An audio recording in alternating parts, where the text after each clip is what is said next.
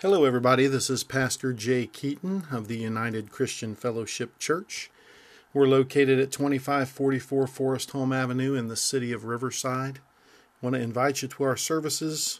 That would be 10:30 every Sunday morning and 7 o'clock every Wednesday, where we discuss biblical things and the application of the Word of God in our life and discipleship what I want to talk to you about today, and I want to first, again, thank you for listening to these podcasts and, and to keep going on about biblical survival tactics, the things that we have to do spiritually to save ourselves or to depend on God to save us from certain ruin. Just like in any survival situation, you know, you have to be able to see what's going on around you and observe and plan and so it is in the spiritual side of things. We have got to be able to understand how to walk in the Spirit so that we can follow Christ and we can hear His voice and know His voice.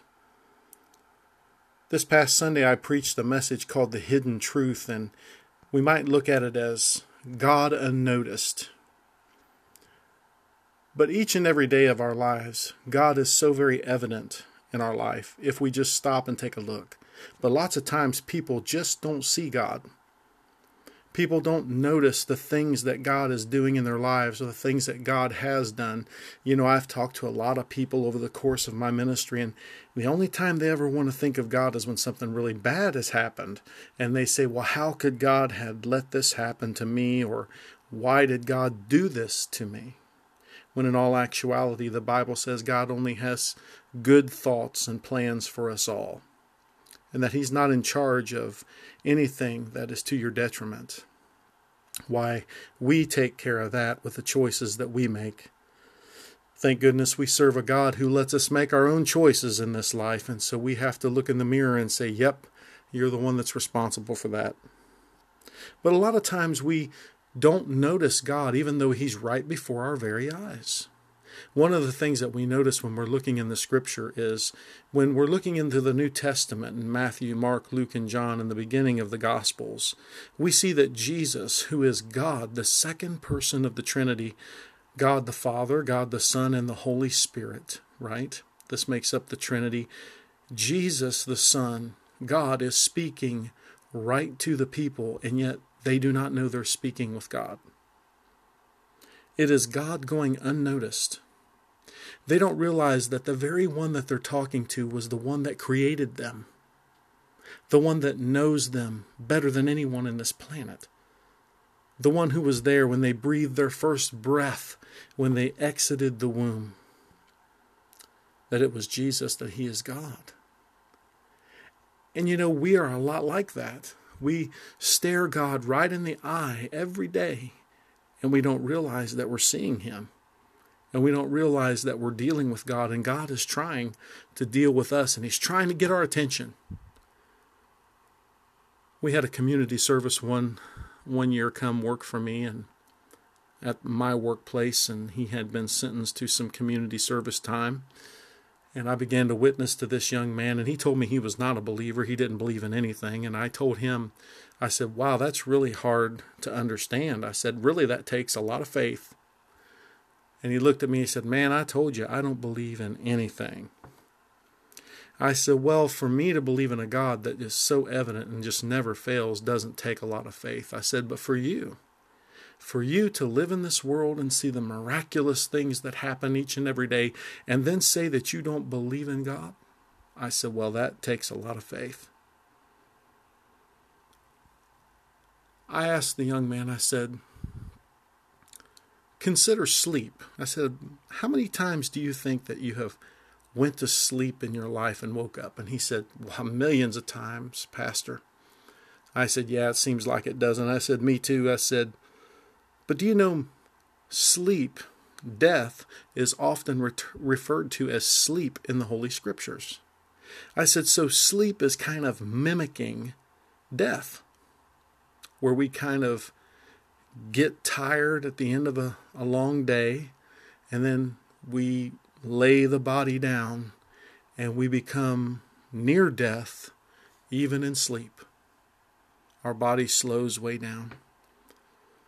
But then we wake up refreshed and renewed after a period of time, restored, if you will. And I said, the waking up is mimicking and represents the resurrection of Jesus Christ. So God is right before our very eyes, I told him, trying to scream out the name of Jesus to you. Each and every day, you go to bed, you wake up, he's announcing to you the death and resurrection of Christ and that you would consider it. For you are mimicking the very thing in which we all will participate in, and that is death and resurrection. I don't know that he ever thought about this. And he scratched his head.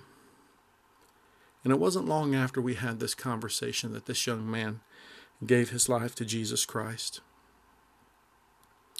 Each and every day, God is trying to communicate with us. In the scripture, even on the road to Emmaus, Christ had not been crucified very long at all, and there were some disciples that was on the road walking home to Emmaus. And the Lord appeared to them right before their very eyes. And yet, his identity remained hidden to them. He was not noticed. And yet, he was talking with them. And he began to share with them the scriptures and, the things that was prophesied about the Christ and they just didn't understand who this man was. They said, Where have you been? Have you not heard the big news that's going on right now? Jesus, he was crucified. But then as they walked along and walked along, they began to, to see something different about this person. And as he sat there with them and explained the truths of the scripture to them, he departed from them and vanished from them and suddenly they were made aware that it was God that was walking right beside them in their moments of weakness that they were having. They were so dismayed.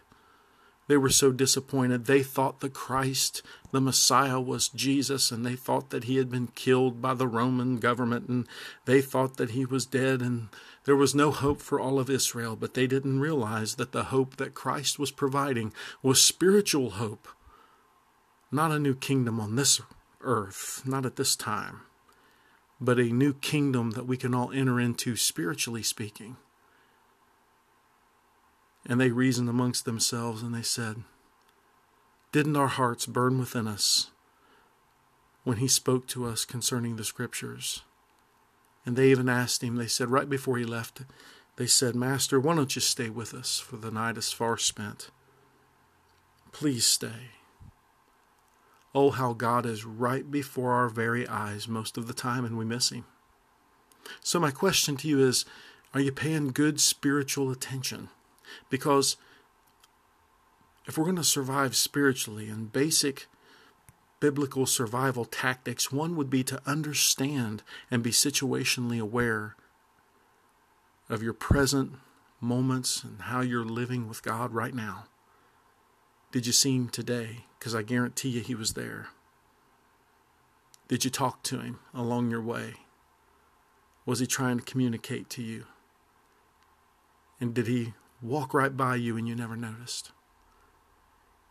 Sometimes it's just hidden from our eyes that we cannot see God right before us, and yet He's reaching out to you.